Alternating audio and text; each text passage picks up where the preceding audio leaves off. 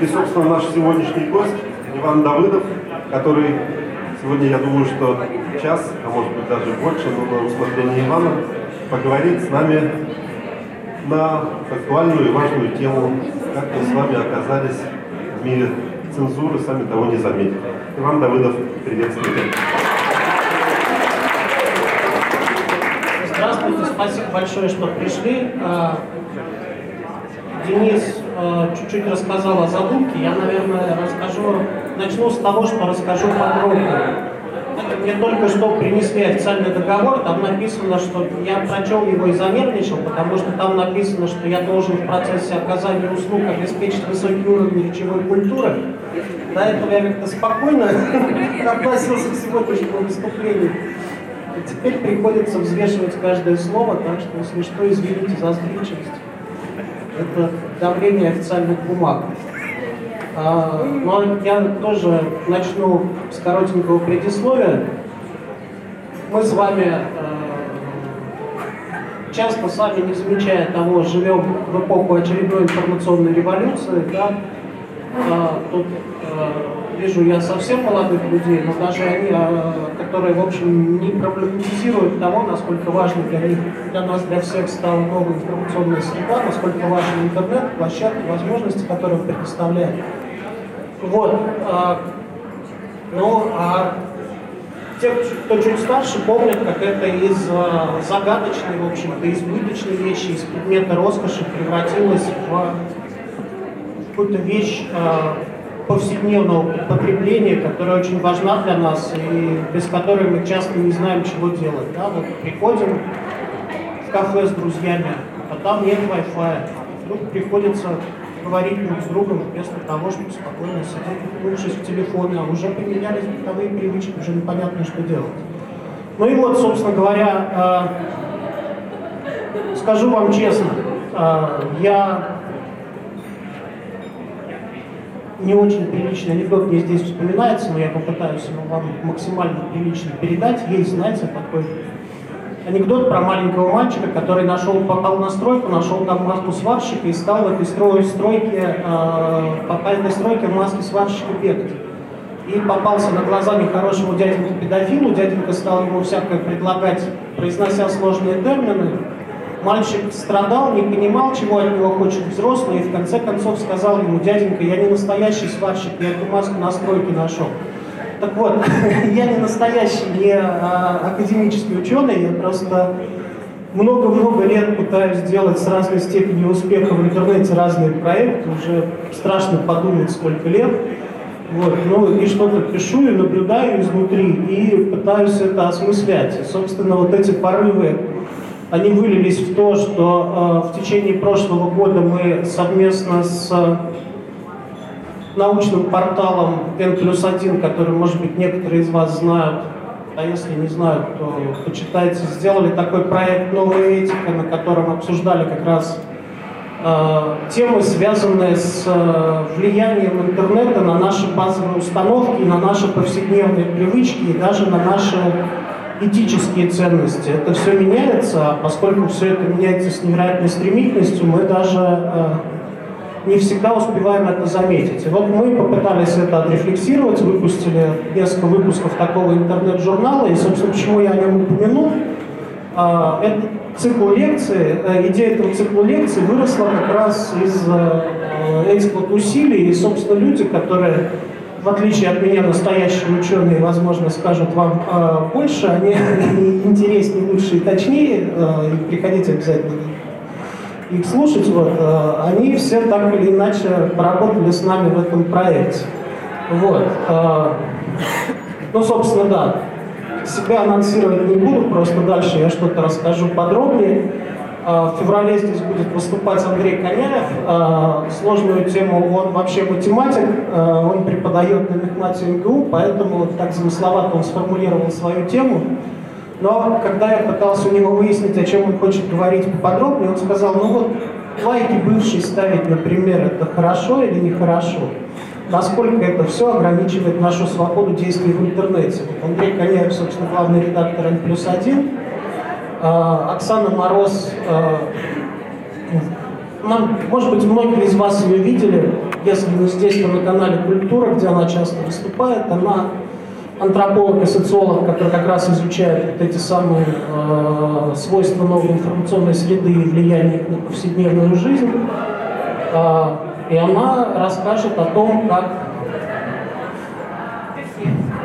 как легко стало в интернете затравить человека, который вам неприятен, даже и а, какие последствия это вызывает, даже если человек не просто вам неприятен, а еще и действительно не очень хороший человек. Вот а, наш Денис Корнеевский, добрый друг Колпаков, конечно, хороший человек, а вот продюсер Вайнштейн, конечно, не хороший. Но детали вам расскажет Мороз. Павел Чиков – это один из, э, ну, собственно, не один, а это руководитель адвокатского проекта «Агора», который осуществляет защиту всяких людей, попавших под э, э, тяжелый каток государства, ну и он прочтет какую-то лекцию по технике безопасности в интернете, так, чтобы вы без необходимости не рисковали. Борислав Козловский – это э, научный журналист, это тоже исследователь интернет-среды, автор книги о fake news. Собственно, я предлагал ему рассказать э, как раз по мотивам его большого исследования что-нибудь о fake news, но он сказал, что он очень много всем рассказывал про fake news, ему надоело, и он придумал себе более актуальную тему. Ну и Федор Крашенинников – это прекрасный политолог, это ваш называется «Согражданин». А, вот, наверное, многие из вас его знают, особенно если вы следите за политической жизнью. Собственно, вот в «Новой этике» он как раз э, довольно толковые несколько текстов написал о том, как интернет уничтожает приватность, ну и, собственно, здесь он об этом расскажет. Это программа на ближайшие полгода. Э, может, Дальше у нас есть кое-какие прикидки, э, дальше пока анонсировать не будем. Полгода в нашем стремительном мире ужасный срок, и даже какой-то нездоровый размах чувствуется в таком долгосрочном планировании. Пока остановимся на этом. Кто там знает, что будет через полгода. А теперь, если можно, я сделаю глоток воды и заодно открою шпаргалку, потому что, собственно, мы переходим к моему выступлению.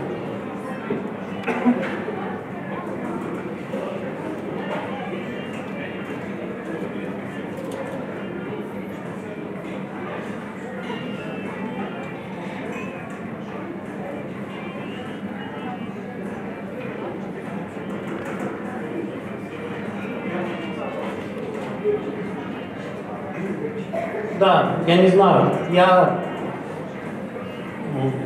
публикую много публицистических текстов о политике в самых разных изданиях. Может быть, некоторые из вас э, читали, а если нет, так нет. Но, в общем, неудивительно, что мой центр интереса, он как раз так или иначе связан с политической тематикой. Откуда и тема лекции, и э, это то, что меня сейчас занимает. Да? И вот собственно, сосредоточимся на формулировке новые центры власти и старые технологии не свободы. Вот. Э,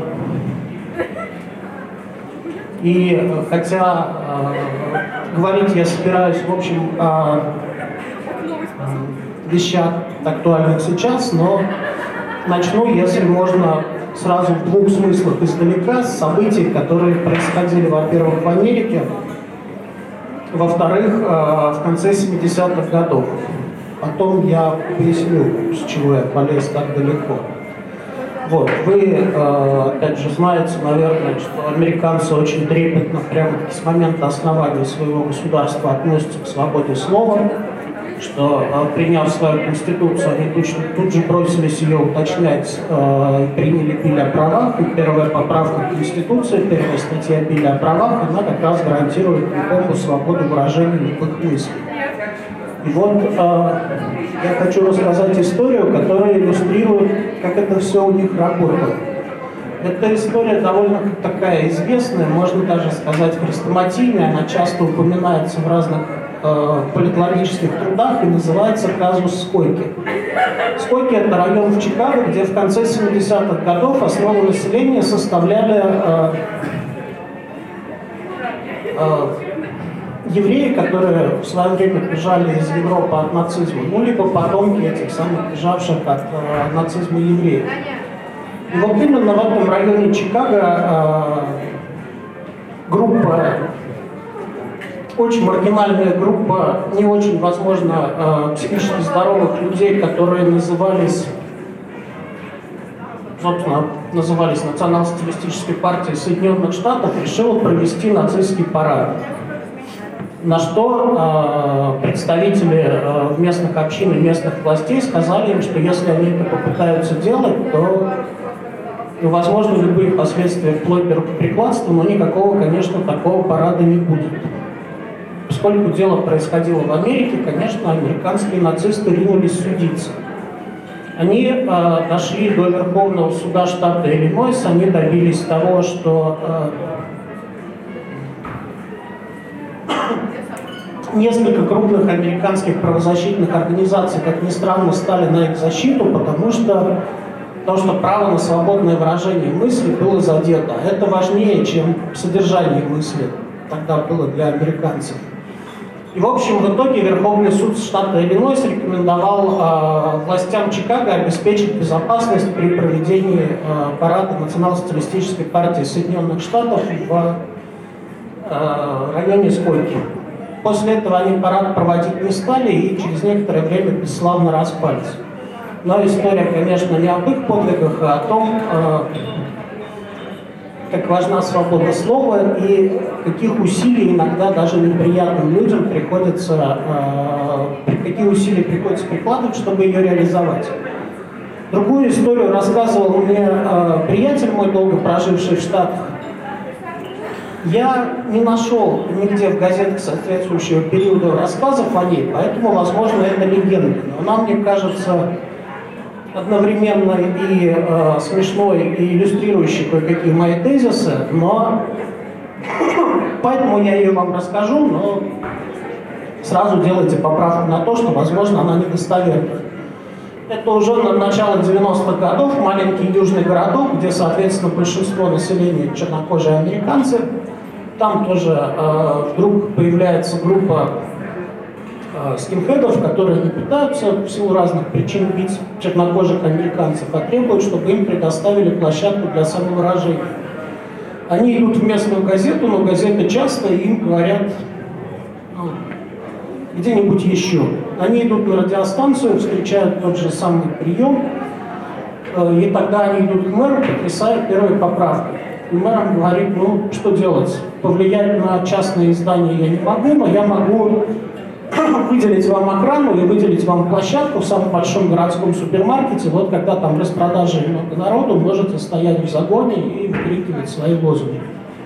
И действительно все так и было, пока они не осознали, что они очень глупо смотрятся в загону, что проповедь расового превосходства и рассуждения о величии белого человека очень плохо смотрится, когда ты стоишь в загоне, а тебя еще и охраняет полицейский. И тоже закончили бесславно. В общем, это история в том же ключе.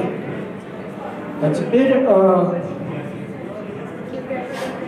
двинемся ближе к нашим проблемам и, э, собственно, поговорим о том, э, зачем вам я эти истории рассказал. Конечно, в общем-то, не за тем, чтобы рассказать, как в пару десятилетий назад в Америке трепетно относились к свободе слова. Я, кстати, не уверен, что в нынешней Америке такие истории возможны, и мы еще об этом поговорим. И нам вроде бы, да, наша 29-я статья нашей Конституции свободу слова гарантирует, и проблем у нас с этой свободой, в общем-то, все еще меньше, чем принято считать. Ну, вот, например, мы с вами тут сидим, разговариваем. Вроде пока все нормально. Вот. Но для меня эти истории, они иллюстрируют один тезис – они, по-моему, показывают, насколько иерархизированной была система распространения информации вот еще недавно. Насколько четко мир разделялся на тех, кто по тем или иным причинам имеет право вещать, вот, примерно как я сейчас, и на тех, кто вынужден слушать вещающих и не может выразить своего мнения. Примерно как вы сейчас, до тех пор, пока мы не перейдем к вопросам и спокойной беседе. Собственно, на протяжении всей истории человечества эти иерархии выстраивались и сохранялись. И ну, они по-разному оформлялись, и э, по-разному существовало, по-разному существовал мир распространения информации в разные эпохи, да, и прекрасно там и разные медиатеоретики описали, как этот мир менялся. Извините, э, я предупреждал же, что я плохой оратор как менялся этот мир и как, как э, новые средства донесения сообщений меняли э, сознание людей. Да? Ну, собственно, там, не знаю, великий маршал Маклюин, которого вы, наверное, все читали, в общем, много про это написал. Вот э, существовали мы в этом мире иерархии, где понятно, кто может говорить, а кто должен слушать. И, в общем, это не было даже связано с э, государственным устройством. Да? В демократиях эти иерархии существовали точно так же, как в самых страшных тоталитарных государствах. В общем, не сам, на самом деле не так уж давно, там несколько десятилетий назад прессу начали называть четвертой властью, но ее не случайно называли властью. В общем, всегда в мире власть во многом и была властью говорить. И человек с улицы в самом наидемократичнейшем государстве не мог прийти в газету и не мог начать там проповедовать свои взгляды. Да? Пресса потому и власть, что она поддерживает иерархии и контролирует распространение информации, ну и так далее. Я думаю, Здесь моя мысль понятна, извините. А потом вдруг появилась вот эта самая новая информационная среда, в которой все мы находим. Да, собственно, мои истории про что? Мои истории про то, что плохой человек, простой человек, неважно каких взглядов, даже в демократичнейшем обществе, где власть, в общем, на его стороне, должен приложить э, кучу усилий для того, чтобы из разряда слушающих перейти в разряд говорящих, но даже если ему повезет, то все кончится тем, что он будет в загончике за оградой стоять в супермаркете и что-то кричать прохожим. А это довольно маленькое достижение. Вот. И вдруг мы оказались вот внутри этой новой информационной среды, возможности которой возможности, которые не сразу все оценили, не сразу все поняли, что произошло, но произошло, продолжает происходить что? Собственно, ломаются эти самые иерархии. Это грандиозный, недооцененный, на мой взгляд, сдвиг вообще э, культурный такого цивилизационного масштаба, и Бог знает, что из него еще выйдет. Но пока можем поговорить о том, э, что мы видим. Мы видим, что в говорящих превратились все, да, что контролировать э, систему распространения информации, ну, по крайней мере, на первый взгляд, довольно сложно что э, свои ценные мысли э, теоретически, формально до всего человечества может донести, собственно, любой из нас. Это э, размывает авторитеты, которые ранее формировались. Да? Ранее там человек э, медленно желающий дорваться до власти, говорит человек, медленно двигался снизу вверх, так или иначе доказывал, наращивал профессиональные компетенции, доказывал это свое право. Ну и в конце концов оказывался, э, там, не знаю, говорящей головой в телевизоре или экспертом в каком-то вопросе, или э, публичным политиком и так далее. А сейчас, а потом вдруг совершенно незаметно в течение буквально нескольких лет это все изменилось и отменилось. И, э, ну, я не знаю, наверное, вы все более или менее активной жизнью живете в социальных сетях, и все видите, как когда взрывается бытовой газ, все вокруг превращаются в экспертов по взрывам бытового газа, например. Все суждения вроде бы равноценные и равны, и совершенно не надо доказывать каких-то своих особых компетенций. Надо просто иметь железную волю для того, же, к тому, чтобы донести свои взгляды до остальных ну и время, чтобы этим заниматься в ущерб остальной, возможно, более полезной деятельности. И, э, ну, собственно говоря, истории вроде описанных в начале, они как-то избыточны, да, потому что, ну, ну, зачем тебе добиваться права выступить на какой-то местной радиостанции, когда ты легко можешь это сделать в интернете. Просто изложить в любом виде свои любой степени дикости взгляда сидеть и ждать лайков. А, для иллюстрации у меня есть а, один довольно анекдотический пример, уже российский, не очень давний, и, возможно, не очень этичный, потому что в некотором смысле это был эксперимент на живых людях, которые, которые поставили, поставила группа моих веселых знакомых. В русском интернете есть сайт, где самодеятельные поэты публикуют свои стихи. Куда любой может прийти, опубликовать свои стихи, собственно, он нехитрым образом называется «Стихи.ру». Там есть система рейтингов, э, система там, перекрестных публикаций, там давно уже появились свои авторитеты, то есть на место сломанных иерархий приходят какие-то новые иерархии. И вот там, значит, появился некий начинающий поэт Борис, который опубликовал некоторое количество стихов. Пришли авторитеты и просто постоянные пользователи со страшной силой его разгромили, там помянули ему каждую неточную рифму, каждую неудачную метафору, каждое уклонение от ритма. И, в общем, наверное, долго бы его еще травили, пока не написали в комментариях, что вообще-то это Борис Пастернак. Нобелевский лауреат, в принципе, довольно заслуженный э, человек в этой области. В эпоху, когда авторитеты были сильны, это бы сработало. А, потому что, ну как, он прошел свой путь. Да, да, там, от первых публикаций декаденских еще сборников до Нобелевской премии. Он доказал свою компетенцию. А здесь это никак не сработало, это не выбрало, не вызвало никакой бури. Ну и что, сказали завсегдатая стихи. Ну, Пастернак, ну стихи-то он писать не умеет, не умеет, ну что мы будем носиться с этим Пастернаком? Сейчас мы его а, обучим писать стихи.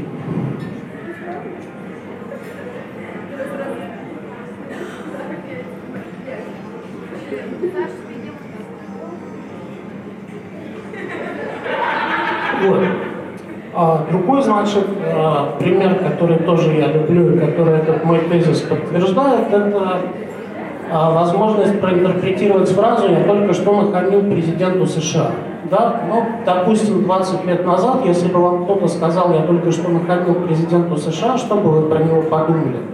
Что, вероятно, это первая леди США, кто-то из представителей американского политического истеблишмента, или, а, значит, это лидер какой-нибудь враждебной США державы, у которого были переговоры с президентом США, ну или это не очень опасный псих.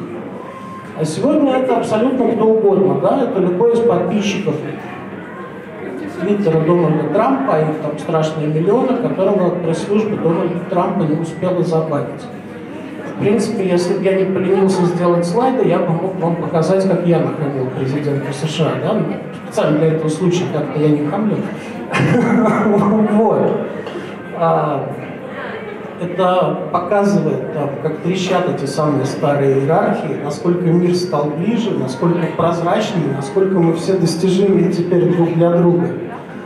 Вот.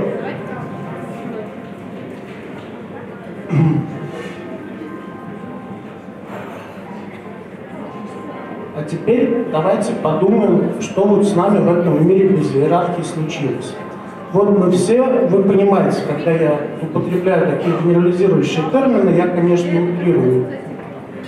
Наверняка не мы все, и, э, но мы же говорим о тенденциях, и потом я честно вначале признался, что я не настоящий ученый. Да? Так вот, мы все превратились в эту самую такую большую толпу сетевых говорунов, которые условно равны. Вот. А, мы оказались вроде бы в среде, в среде абсолютной свободы. Да? Любая система иерархии – это ограничение свободы. Это понятная мысль. А система без иерархии, соответственно, кажется системой абсолютной свободы. Вот мы все заговорили, вот мы все начали делиться мнениями, вот мы все стали проблематизировать э, Э, прежние авторитеты учить поэта Пастернака писать стихи, ну и уж тем более учить, там, я не знаю, э, тренеров футбольных сборных тренировать футбольные сборные. Раньше это было, ну то есть это всегда было кухонным развлечением модным, а теперь это можно делать напрямую, да, собирая тысячи поклонников, сторонников, отправляя петиции, или если вдруг какой-нибудь тренер неаккуратно заведет аккаунт, можно, собственно, прямо ему и рассказать, э, в чем он не прав как надо было выигрывать. Там, кому мы там проиграли в полуфинальный чемпионат, как надо было обыгрывать Хорватию. Вот. всем этим мы, конечно, занялись, но по факту что мы сделали? Мы начали создавать э, каждый каждый, кто в эту игру увлеченно играет, начал создавать, сам того не замечая, гигантский архив своих мыслей, своих чувств, своих идей, каких-то сведений о себе, который при этом является более или менее общедоступным. Нам казалось, нам долгое время казалось, что мы находимся на территории абсолютной свободы. Это, кстати, в России было нагляднее, чем во многих других странах, потому что интернет здесь долго оставался довольно маргинальной средой. Слава богу, сейчас мы, э, по крайней мере, на уровне крупных городов преодолели, преодолели цифровое неравенство, нет разрыва между большими городами, даже не, не только на уровне крупных, да, нет разрыва между большими городами и какими-то не очень большими городами ну, практически везде я бы, наверное, нашел аудиторию, способную понять, о чем я говорю. Я вот э, вспомнил, извините, это не относится к теме лекции, но иллюстрирует последнюю мою мысль, вспомнил, я уже говорил, что довольно давно э, пытаюсь понять, как эта самая новая среда устроена, и когда-то я, э, по-моему, это был 2000 год, я читал на одном из мероприятий лекцию для региональных журналистов о том, как как вообще пользоваться поисковиками. Это звучит дико, но вот э, в 2000 году это было прям как умение играть на граммофоне из известного рассказа о Верченко, и требовался специальный рассказ, чтобы люди вдруг... Специальная лекция требовалась, чтобы люди, вроде бы профессионально работающие с информацией, вдруг задумались, что этой самой информации у них бездонный кладезь под рукой. Ну и вот что-то я им там рассказал меру своего тогдашнего понимания, а потом уже после выступления ко мне подошла одна девушка, улыбаясь, и сказала, вы программисты, такой интересный народ. Вот, я думаю, сейчас бы э, не возникло такой истории. Сейчас все прекрасно понимают, как интернет устроен, и э, мало людей, имеющих, которые способны продавать свое умение играть на граммофоне, и программиста от э, специалиста по досужей болтовне довольно легко легко отличить. Так вот, на этой территории абсолютной свободы там выстраивались любые мнения, да, там вы помните, а может быть и не помните, что на самом деле до эпохи блогов была эпоха э, таких простых кон конструкторов, которые делали э, пионеры интернет-бизнеса, позволявших создавать свои незамысловатые сайты. Вот в России, например, был такой проект «Народ.ру». В Америке еще раньше, естественно, появились его аналоги. Потом появились э, прототипы социальных сетей, потом сами социальные сети. Каждый раз очередной, очередному изобретателю социальной сети казалось, что он делает инструмент, который позволит застенчивым мальчикам из университетских кампусов знакомиться с девочками. А потом выяснялось, что на самом раз за разом просто в эту джинту упирались все. Потом выяснялось, что на самом деле он создал гигантскую новую среду, где люди обсуждают все, что угодно, и все время между собой воюют там из-за того, как правильно готовить оливье, за кого голосовать, ну, и так далее, что я вам рассказываю, вы, в общем, сами более или менее в этой среде живете. Вот, и э, есть такое мнение, оно мне кажется очень интересным, это ремарка, но это не совсем соображение в сторону, что э, в России нулевых годов вот эта почти абсолютная свобода интернета, она очень сильно сыграла на руку власти, именно потому, что многие люди, которые теоретически могли бы стать активными критиками власти и как-то ей противодействовать и формировать реальную оппозицию, они отлично самореализовались, э, споря с другими такими же людьми в интернете и тормознули политизацию общества. И вот так вплоть э, до выборов 2011 года, когда так или иначе все-таки узревший конфликт, впрочем, без особых внятных для власти последствий, все-таки выплеснулся из интернета в реальную жизнь. Но не важно. Я-то хочу обратить ваше внимание на то, что мы, ощущая себя абсолютно свободными, наращивали вот эти сами самодельные базы данных, базы знаний о себе. А государство, это отнюдь не только нашего государства касается, да, на самом деле присматривались к людям, пытались анализировать, думали, что можно сделать с этим невероятным архивом знаний о своих гражданах. И, в общем, кто-то к началу, кто-то позже постепенно начали придумывать, что это прекрасный способ на самом деле ограничивать свободу граждан. Повторюсь, это свойственно для демократических государств тоже, но для нашей страны все нагляднее. Да? А, ну, вы, наверное, более-менее все знаете о существовании недавно даже частично декриминализованной 282 статьи Уголовного кодекса. А, наверное, знаете, ради чего она была в начале нулевых годов изобретена. Это, кстати, довольно смешная история. Тогда почему-то э, Кремль был заворожен угрозой русского национализма. И 282 статью э, разжигания ненависти и вражды э, изобрели специально для того, чтобы иметь законодательный инструмент для э, ликвидации угрозы русского национализма. Из угрозы русского национализма так ничего и не выросло. Э, все известные мне русские националисты, э, я прям, ну, как и всю прочую оппозиционную политику, в общем, верхушку знаю лично. Никакой угрозы для власти не представляют, и даже если они придерживаются оппозиционных взглядов, то больше трех человек они собраться не могут, а если могут, они немедленно начинают выяснять, кто из них на самом деле еврей, а кто агент ФСБ, и у них более важных проблем, в общем-то, и нет. Но, тем не менее, ну, соответственно, те, кто реальную угрозу представляет, те, кто людей убивает на улицах, ну, помните, в принципе, как раз в начале нулевых случались всякие громкие случаи. Для тех не нужна статья, связанная с если преступлениями, да, и так есть за что наказывать. Их, в общем, более-менее наказывали, и в итоге даже разгромили неправильно сделали. Вот. Но угрозы не было, статья-то осталась, и тут вдруг выяснилось, что трактовать ее можно довольно широко, и что люди сами за год своего существования в интернете накопили гигантский архив сведений о себе, и в принципе любой неприятный человек, неприятный для власти человек в силу как раз размытых формулировок статьи легко может стать э, жертвой собственной болтливости. Но помимо этого уже в период существования шестого созыва Государственной Думы была принята еще куча таких статей, которые более-менее на слуху, да, там статья о публичной поддержке экстремистской деятельности, статья о призывах к экстремистской деятельности, которые тоже с очень размытыми формулировками, очень активно, активнее, чем 282 используются, там, ну, знаменитая, значит, статья о поправку, вернее, к соответствующей статье УК о защите чувств верующих, ну и так далее, да, там, вплоть до вербальных покушений на целостность Российской Федерации. А государство это все изобретало, имея в виду, что у людей есть, во-первых, прекрасная безграничная среда, где они свои мысли могут а, излагать. Во-вторых, что их даже не надо уговаривать излагать эти свои мысли.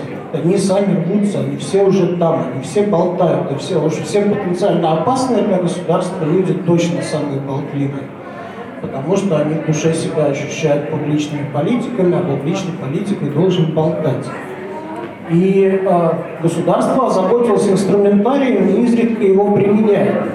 И это очень интересный момент, потому что, конечно, никакой новизны в том, чтобы выдумать статью Уголовного кодекса и потом неприятного человека по этой статье наказать, в общем-то, нет.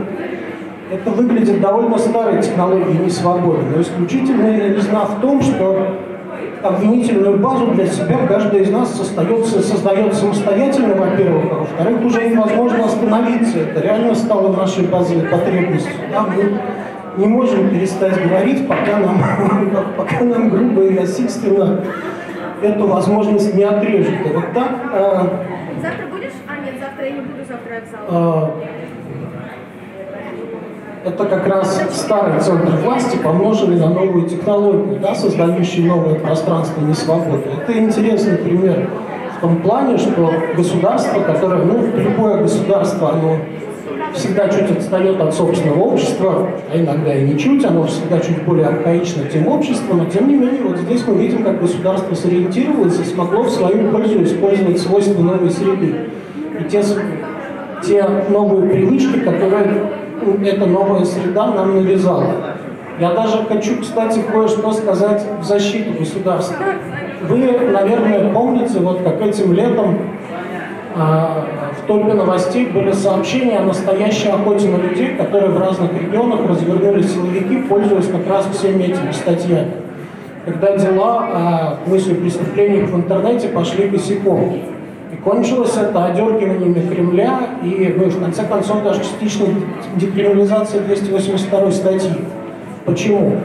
Потому что правят нами, ну, многие думают, что нами правят дураки, иногда хочется в это верить, но, к сожалению, может, не всегда, к сожалению, это не так.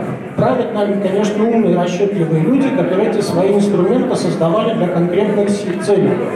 Но есть умные, когда расчетливые люди, а есть силовики в регионах, да, которые прокурорские, там, э, СКшники и просто полицейские, которые вдруг обнаружили, что оказывается у них много лет уже в руках есть невероятный инструмент, с помощью которого можно повышать раскрываемость, раскрывать серьезные дела, ну, экстремизм, там, одобрение терроризма, это же круто звучит, не то, что карманная кража.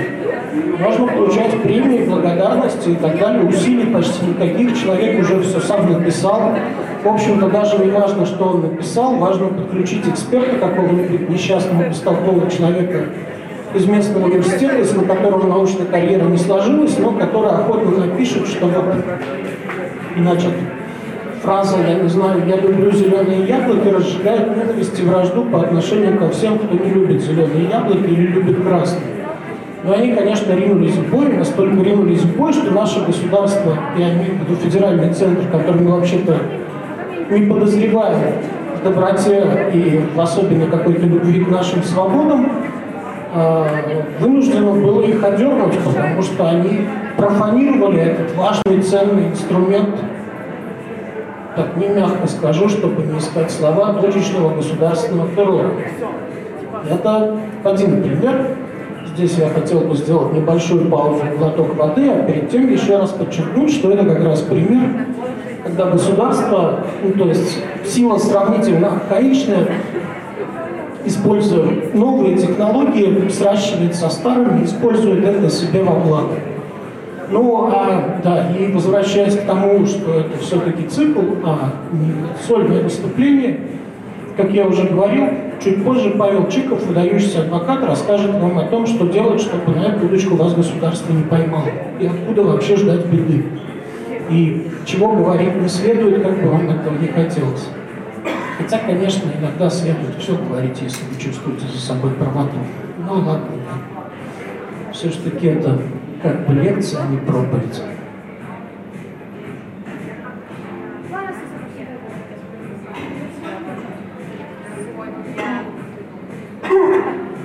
Да, но здесь, как мы видим,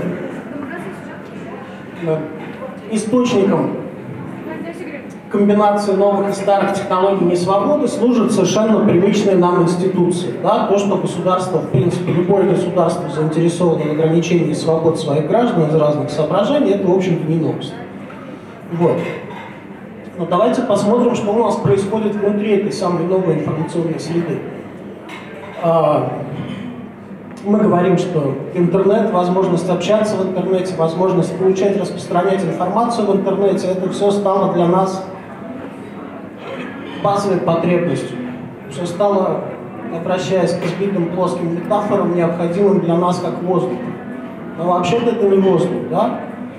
Это площадки, это куча серверов, а, провода и так далее. И все это кому-то принадлежит.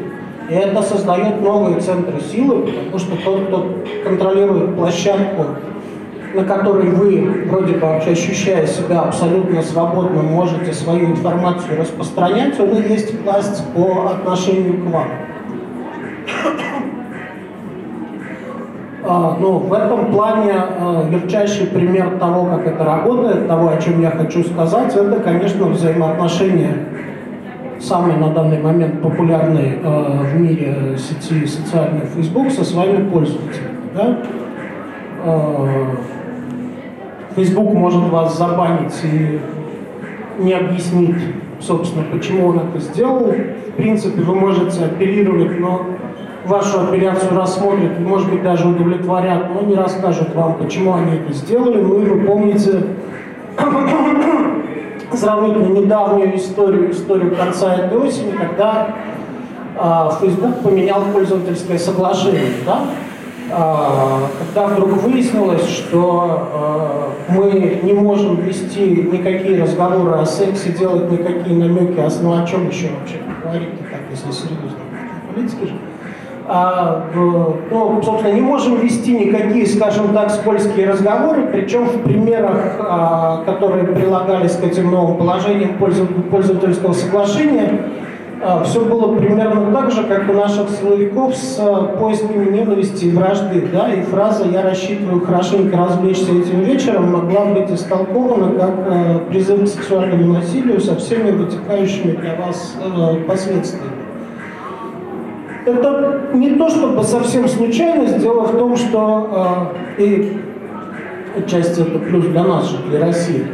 Дело в том, что летом в Америке приняли целый пакет законов, которые ужесточают ответственность за вовлечение взрослых людей э, в э, недобровольные занятия сексом, ну то есть законы против проституции. И администрация Facebook, не э, желая попадать под действие этих законов, решила уж так подстелить соломки, чтобы к ней вообще нельзя было подкопаться. И, собственно, приняла эти поправки к своему пользовательскому соглашению. Вот. Э, и да, говорю, счастье для нас именно в том плане, что мы как аудитория не очень интересуем, и поэтому э, случаи банов за нарушение этих новых пунктов по пользовательского соглашения в России уже были, но они единичные и связаны, в общем, с, доносов, с доносами одних недоброжелателей на других недоброжелателей. Тотально нас не мониторят, и слава богу, да? потому что вдруг мы хотим как следует развлечься сегодня вечером, не подозревая при этом увлечение взрослых людей недобровольно занятием сексом. Ну, мир развлечений шире, правда. Да? Тут много взрослых людей, вы знаете. Вот. Но а, здесь я хочу обратить ваше внимание на что? На то, что эта ситуация просто-таки вот прямо обратная ситуация, которую мы рассматривали сейчас, рассматривает действия государства. Государство действует как... Э, государство пытается действовать в новой среде, учитывая свойства этой самой новой среды и используя их себе на пользу государство эксплуатирует нашу болтливость, которая вдруг стала среди нас модной. А, социальная сеть действует а, совершенно наоборот, архаично, да, по-старому. Перед Новым годом в Нью-Йорк Таймс опубликовали большую статью о том, как устроена система модерации в Facebook. Это система абсолютно непрозрачная. Ну вот давайте вспомним эти наши законы, которые я перечислял, да, когда принимается очередной пугающий или карательный, или террористический, или идиотский закон, мы хотя бы добрым словом можем помянуть его авторов.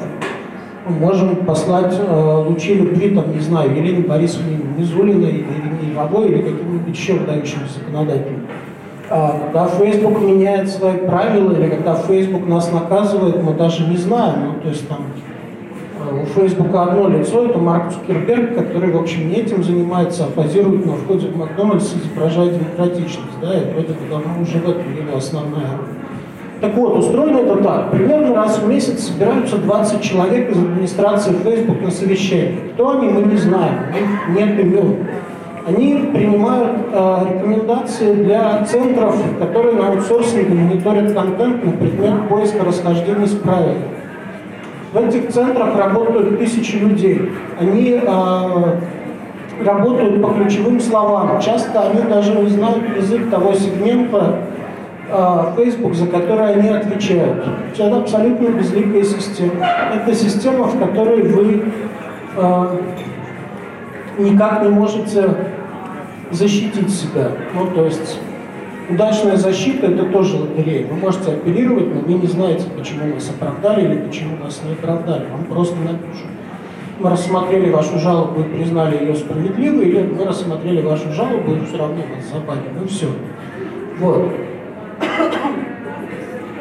И да, повторюсь, это совершеннейшая архаика, это совершеннейшая непрозрачность власти, непонятность ее решений которой мы даже в России отвыкли, не говоря там о каких-нибудь других странах. И э, это полное игнорирование свойств среды, которые вроде бы они же и создали. Но понятно, что в социальной сети э, Но, с одной стороны, повторюсь, да, это все не воздух, это все вещи, которые кто-то сделал, и которые кому-то принадлежат.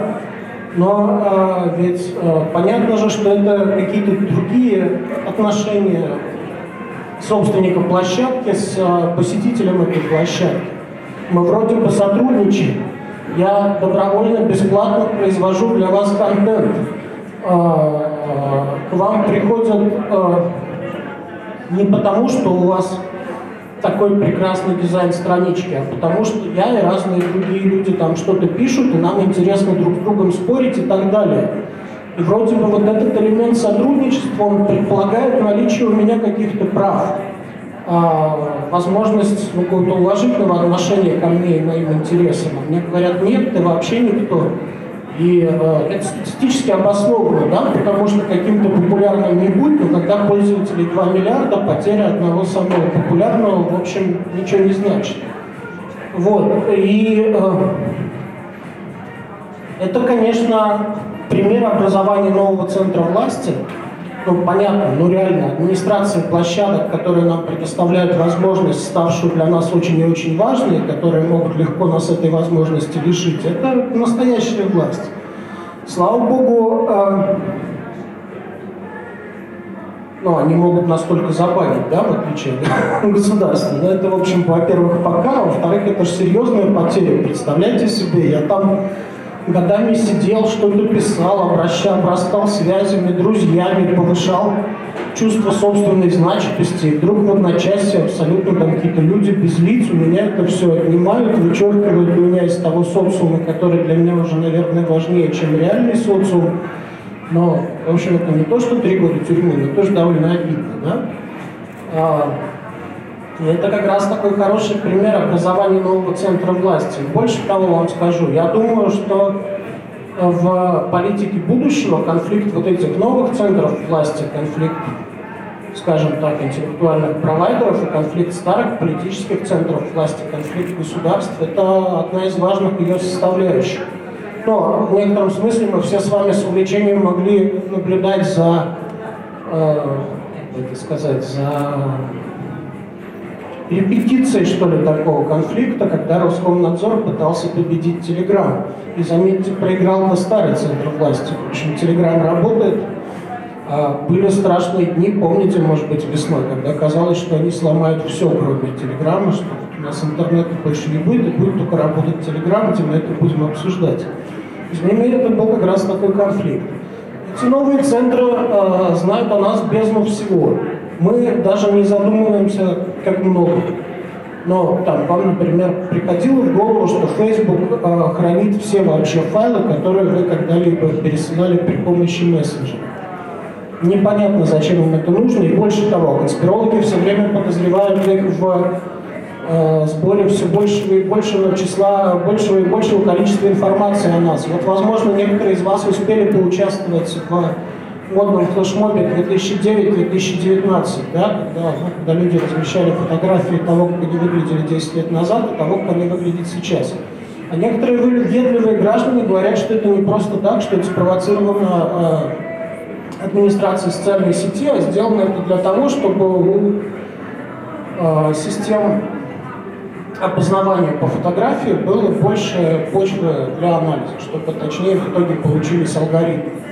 Ну и точно так же, поскольку на самом деле вся наша жизнь все дальше и дальше в эту новую информационную среду сдвигается, все больше и больше знают о нас банки наши, которыми мы только в интернете пользуемся, да, да я не знаю, даже службы такси, э, магазины э, и так далее.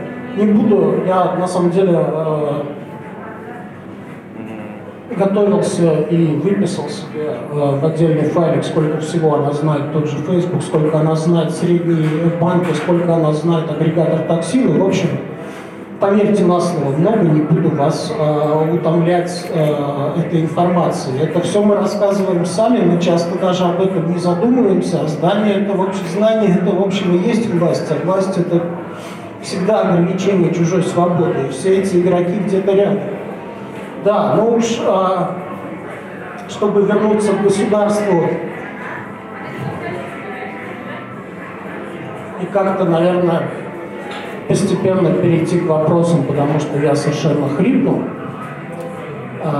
и дать себе отдых, я вам напомню об удивительном китайском опыте, когда довольно архаичное по политической системе государства использует передовые технологии а, для контроля над гражданами, для вот реального, а не выдуманного ограничения свобод. Вы читали, наверное, про китайскую систему социального рейтинга? Это же вообще невероятно круто придумано.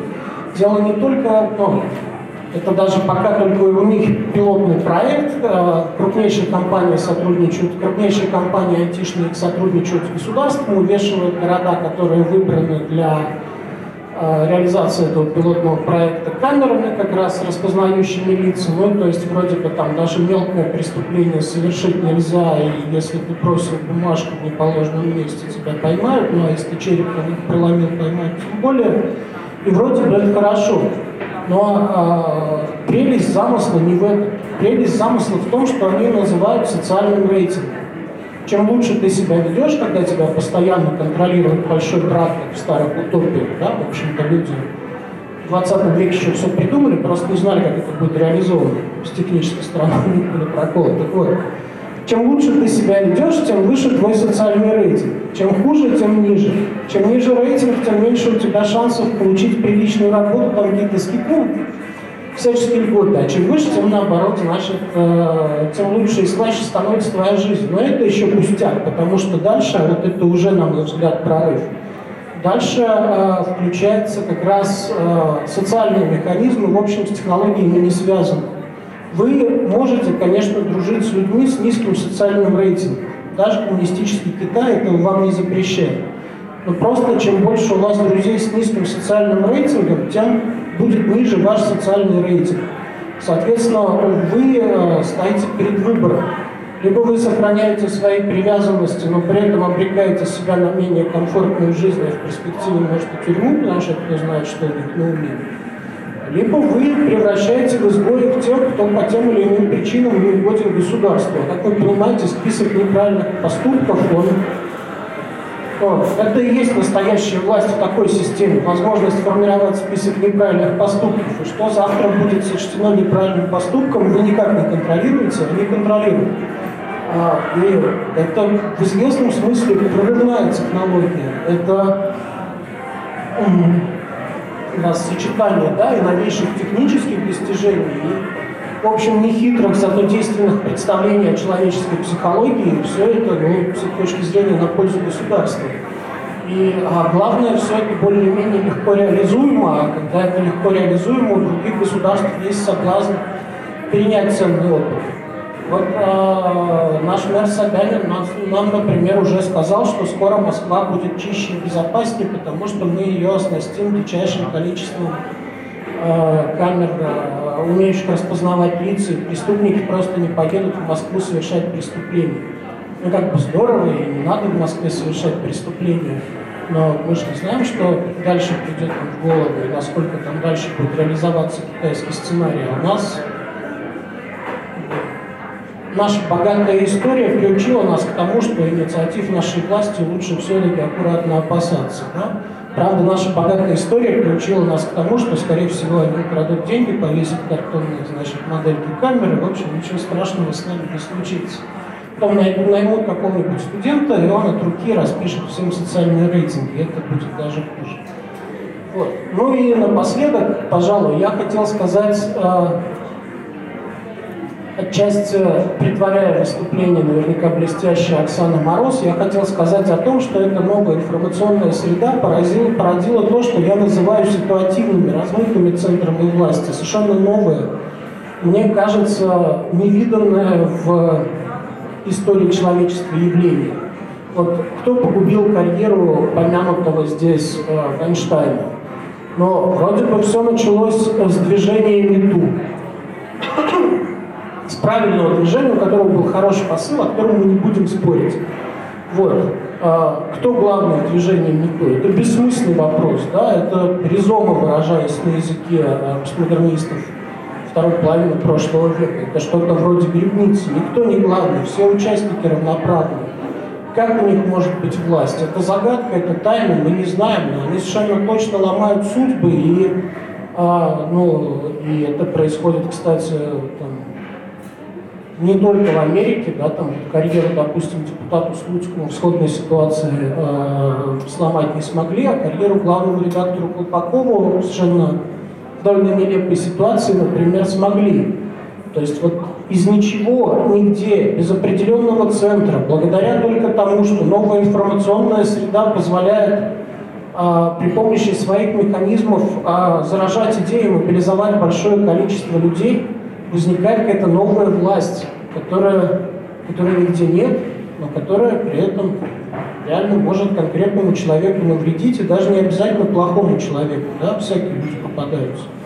В каждом конкретном случае можно спорить, а лучше не спорить, а оглядываться. Ну вот э, и э, думать, что ты делаешь, это в конце концов тоже ограничение свободы, а мы вроде бы начинали с того, что оказались в среде без ограничений. Пожалуй, э, на этом, если можно, я бы сольное выступление хотел закончить, если у вас вдруг появились вопросы, то к вопросам перейти. Но э, совсем последнее э, заявление. Я на самом деле с близкой темой выступал э, в более узком и более, что ли, сплоченном кругу. Я просто давно над ней думаю, ищу разные подходы и хочу по этому поводу что-то написать. И в конце меня, естественно, спросили, ну и что с этим всем делать? То есть законный вопрос. На что я честно ответил, я не знаю, что с этим всем делать, но, наверное, надо помнить, что важнее свободы слова и мысли. Она почему-то в нашей 29 статье Конституции так написана. Свобод у нас нет, это мать всех остальных наших свобод. Если мы хотим быть свободными, мы должны об этом помнить и уважать свободу чужого слова и чужой мысли, даже если мысли дряни, слова неприятные. Спасибо. Поговорим, если хотите, теперь совместно.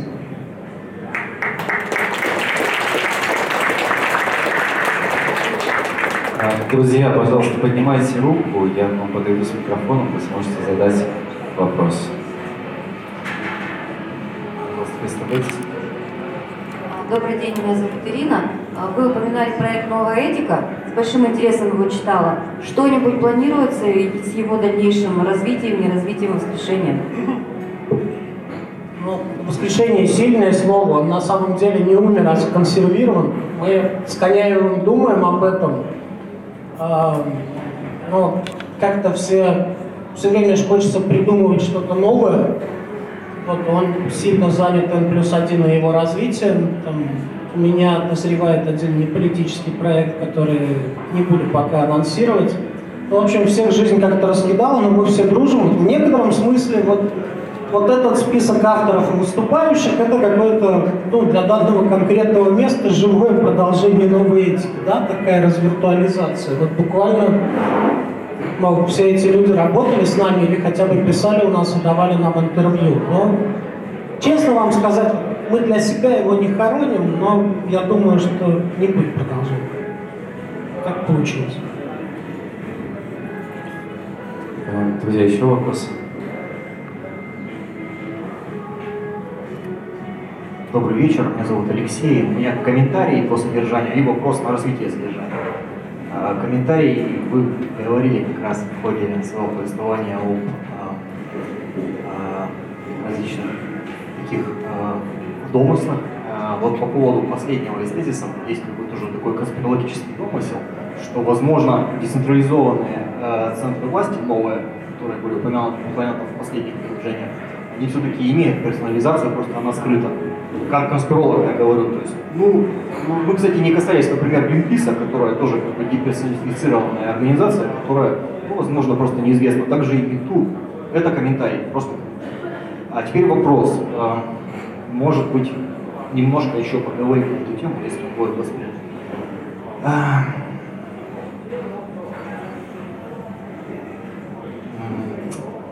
Про вытеснение протестной активности есть я так немножко тоже с вводом. То есть у нас в России, допустим, в 19 веке, скажем так, цензура, насколько я помню, была развита, хоть тоже по-своему 19 века. Это привело к э, протестному движению народовольцев, допустим, да, весьма жестко. А, в современном мире, вы упоминали, допустим, а, ребят из Illinois, а, вытеснение из информационного поля этой активности привело к килдозеру а, и некоторым другим примерам, в том числе не только в Америке. А как вы считаете, если это вытеснение и цензурирование будет продолжаться, каким образом это может отразиться именно вот э, в новой информационной среде, каким проявлением? То есть некоторое время назад это, может быть, немножко отражалось только не информационном, а именно в железном поле с помощью, э, ну, скажем так, вируса делания, да? Хотя, насколько я понимаю, сейчас не, не столь популярно или в информационной среде не так отражено. То есть могут ли быть какие-то новые проявления вот этого подавления э, и цензурирования информационной активности, про которые мы сегодня достаточно много говорили? Спасибо. Ну, значит, э, по части конспирологии я не любитель спорить. Известно, чем э, сильна любая конспирология. Ну, чем сильна вообще любая рационализирующая теория. Конспирология это всегда рационализация, да? Она э, очень четко, просто и часто похоже описывает довольно сложные явления. Ну и это все так получается герметично, красиво, и с этим тяжело спорить. Ну, как система Тихо Браги, да, вы знаете, астрономическая, которая вот э, очень сложным образом доказывала, что э, Солнце все-таки вращается вокруг Земли, несмотря даже э, на то, что мы можем увидеть иногда своими глазами. А, ну и прекрасно она работала, она была всегда герметичная и замкнутая, пока, в общем, пришел Коперник и не объяснил, как на самом деле все просто. Неважно. В общем, не буду спорить с конспирологическими теориями, это всегда увлекательно читать, но это всегда очень сложно доказывать, потому что э, никому еще не удалось поймать живьем ни одного члена мирового правительства. Что значит касается э, второго вашего вопроса? Смотрите, я вообще-то сторонник тотальной свободы слова. Мне кажется, это очень важно. Мне, я не буду, наверное, повторять много аргументов. Я когда-то э, э, все их собрал, э, опубликовал на сайте, который сейчас называется Republic, статью под названием «Не Шарли убьет». И э, ну, просто отсылаю вас к ней, если вам вдруг интересно, она там в открытом доступе. Ну, понятно, это было написано после того, как расстреляли э, исламисты редакцию Шарли. Ну, пом, ну, то есть помните эту историю, неважно, не Шарли, но кого-нибудь там убивали. А, значит, э, я сторонник тотальной свободы слова, и я думаю, что на самом деле вот никакая власть до конца не понимает, что это вопрос ее же безопасности, что бояться надо не критики, а а наоборот вот этого запирания энергии, да, отсечения возможностей для критики. Потому что пока человек тебя критикует, он, в общем-то, занят. И он на самом деле занят чем-то для тебя безвредным. Он не пойдет тебя свергать. А вот если ты ему рот заткнешь, он может посмотреть на свои освободившиеся руки, и Бог знает, что у него придет в голову. Но, повторюсь, на государственном уровне эта простая мысль редко людям в голову приходит.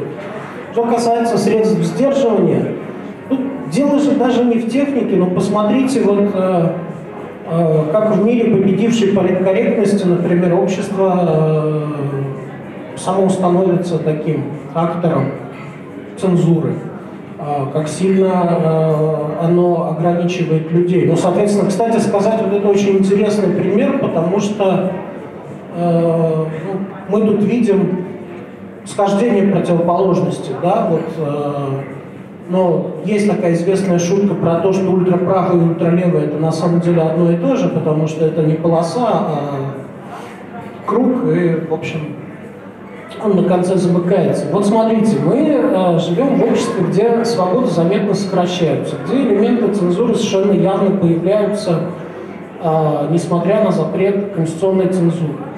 Э, где э, акты цензуры, опережая государство, но опираясь на государственную идеологию, пытаются осуществлять разнообразные активисты, ну, там, которые, я не знаю, громят выставки или пишут доносы в органы и требуют реакции органов на людей, которые им не нравятся.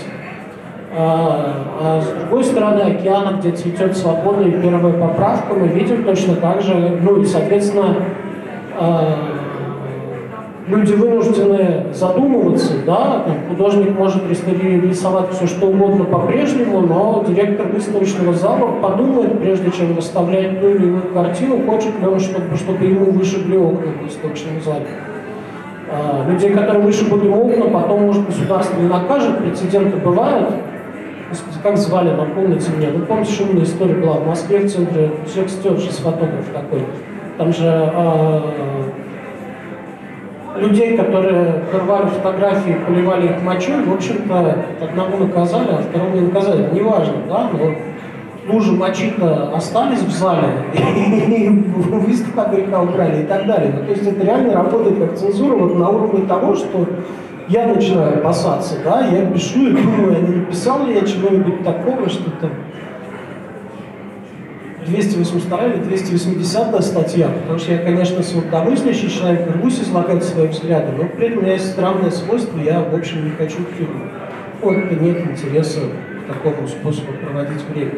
Конечно, это цензура, да, это внутри меня включает цензуру. Вот, повторюсь, а с другой стороны, в свободном обществе мы, э, там, не знаю, постоянно, ну, мы понимаем, что защищающая самые передовые ценности, но действующая при этом как цензурный комитет свободного общества, оно ну, точно так же ограничивает людей в свободе их мысли. Какая разница, там цензура, здесь цензура. Не важно, что запрещено, важно, что есть запрет. Есть несформулированный запрет, есть инструменты давления, ну и, соответственно, наверное, есть раздражение по этому поводу. Вот а, я с большим интересом, например, следил за полемикой внутри демократической партии непосредственно после победы Трампа. Они а, через некоторое время придумали себе русских хакеров и придумали, что это мы выбрали президента. Наши хакеры, да, мы видели, как наши хакеры боролись с телеграммом. Ну, блин, неважно, да, но они не пытаются собственную повестку проблематизировать, не пытаются понять, что, так, что, что случилось там с леволиберальными идеями, почему все эти люди там в Южных Штатах в Техасе пошли и проголосовали, в общем-то, за этого довольно ограниченного и не очень приятного, да еще и не очень молодого, что у них в политике не принято типа. Но они пошли и проголосовали, потому что вот, то, что если бы им спокойно давали там рассуждать, а, не знаю, обо всех неприятных вещах, о которых любят порассуждать родные, то, наверное, президентом была бы Хиллари Клинтон. Ну, не сложится. Лиза, еще вопрос, пожалуйста.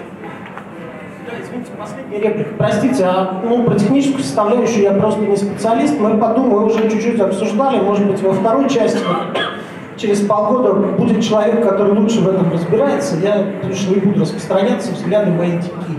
А я, несмотря на постоянную жизнь в социальных сетях, помню, что я все-таки еще не во всех вопросах эксперт. Уже во многих.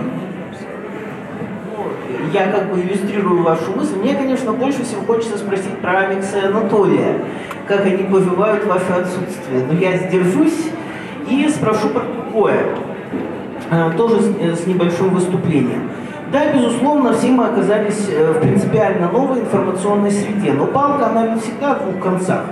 То есть, если государство контролировать пытается общество новыми способами, то ведь и общество так и норовит изловить чиновника на какой-нибудь очередной глупости и эту глупость торжественно, ситуативно размножить. А, поэтому формирование ситуативных центров власти – это процесс, который не только там происходит, он не только МИДУ касается, несчастная госпожа Городских, вот пример того, как человек попал в бурю, ну, кажется, так до сих пор не понял, что, собственно говоря, с ним случилось. Э, что может быть и неплохо. То есть в какой степени эта среда вообще подконтрольна всем участникам? Э, насколько успешно, допустим, государство справляется со своей работой? Насколько успешно справляется со своей работой Facebook? У меня-то ощущение, что поскольку участников очень много, и каждый каким-то образом пытается в этом процессе внести свой вклад, итог получается вообще неконтролируемый. И э, идет процесс выработки новой этики. Может быть, то, что нам кажется вот таким ужасным, странным, непонятным, это как раз выработка новой цифровой этики, которая, опять же, на мой взгляд, не сводится только к призыву ходить опасно. Хотя, конечно, ходить надо опасно, это безусловно, тут спорить не о чем. Вот, то есть э, в какой степени э, те процессы, которые мы сейчас наблюдаем, они как бы могут быть интерпретированы традиционно. Вот государство нападает на граждан, граждане по мере сил отбиваются, присоединяются еще большие корпорации, э, тоже нападают, граждане опять по мере сил отбиваются. Э, я понимаю, что термин empowerment, он очень модный и часто пишется там, где никакой власти у граждан на самом деле нет, но все-таки имеет ли место у граждан некое овластвование в новых условиях?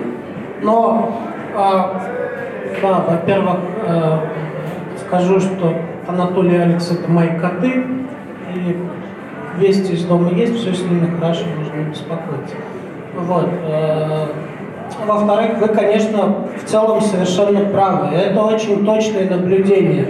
Даже э, ну вот мы раз за разом наглядно наблюдаем, как э, государство, которое мы считаем вообще-то довольно черствым и замкнутым, вынуждено реагировать именно потому, что ну, не только с борьбой за ценности феминизма связано формирование этих самых новых ситуативных центров власти. Это, ну, это, это совершенно новое явление, про него интересно думать, но тяжело описывать. Это как смерч, да, вот он вспыхивает по любому поводу, уничтожает кого-нибудь, типа помянутый вами Гладских, например, а вовсе не только голливудских продюсеров, и исчезает.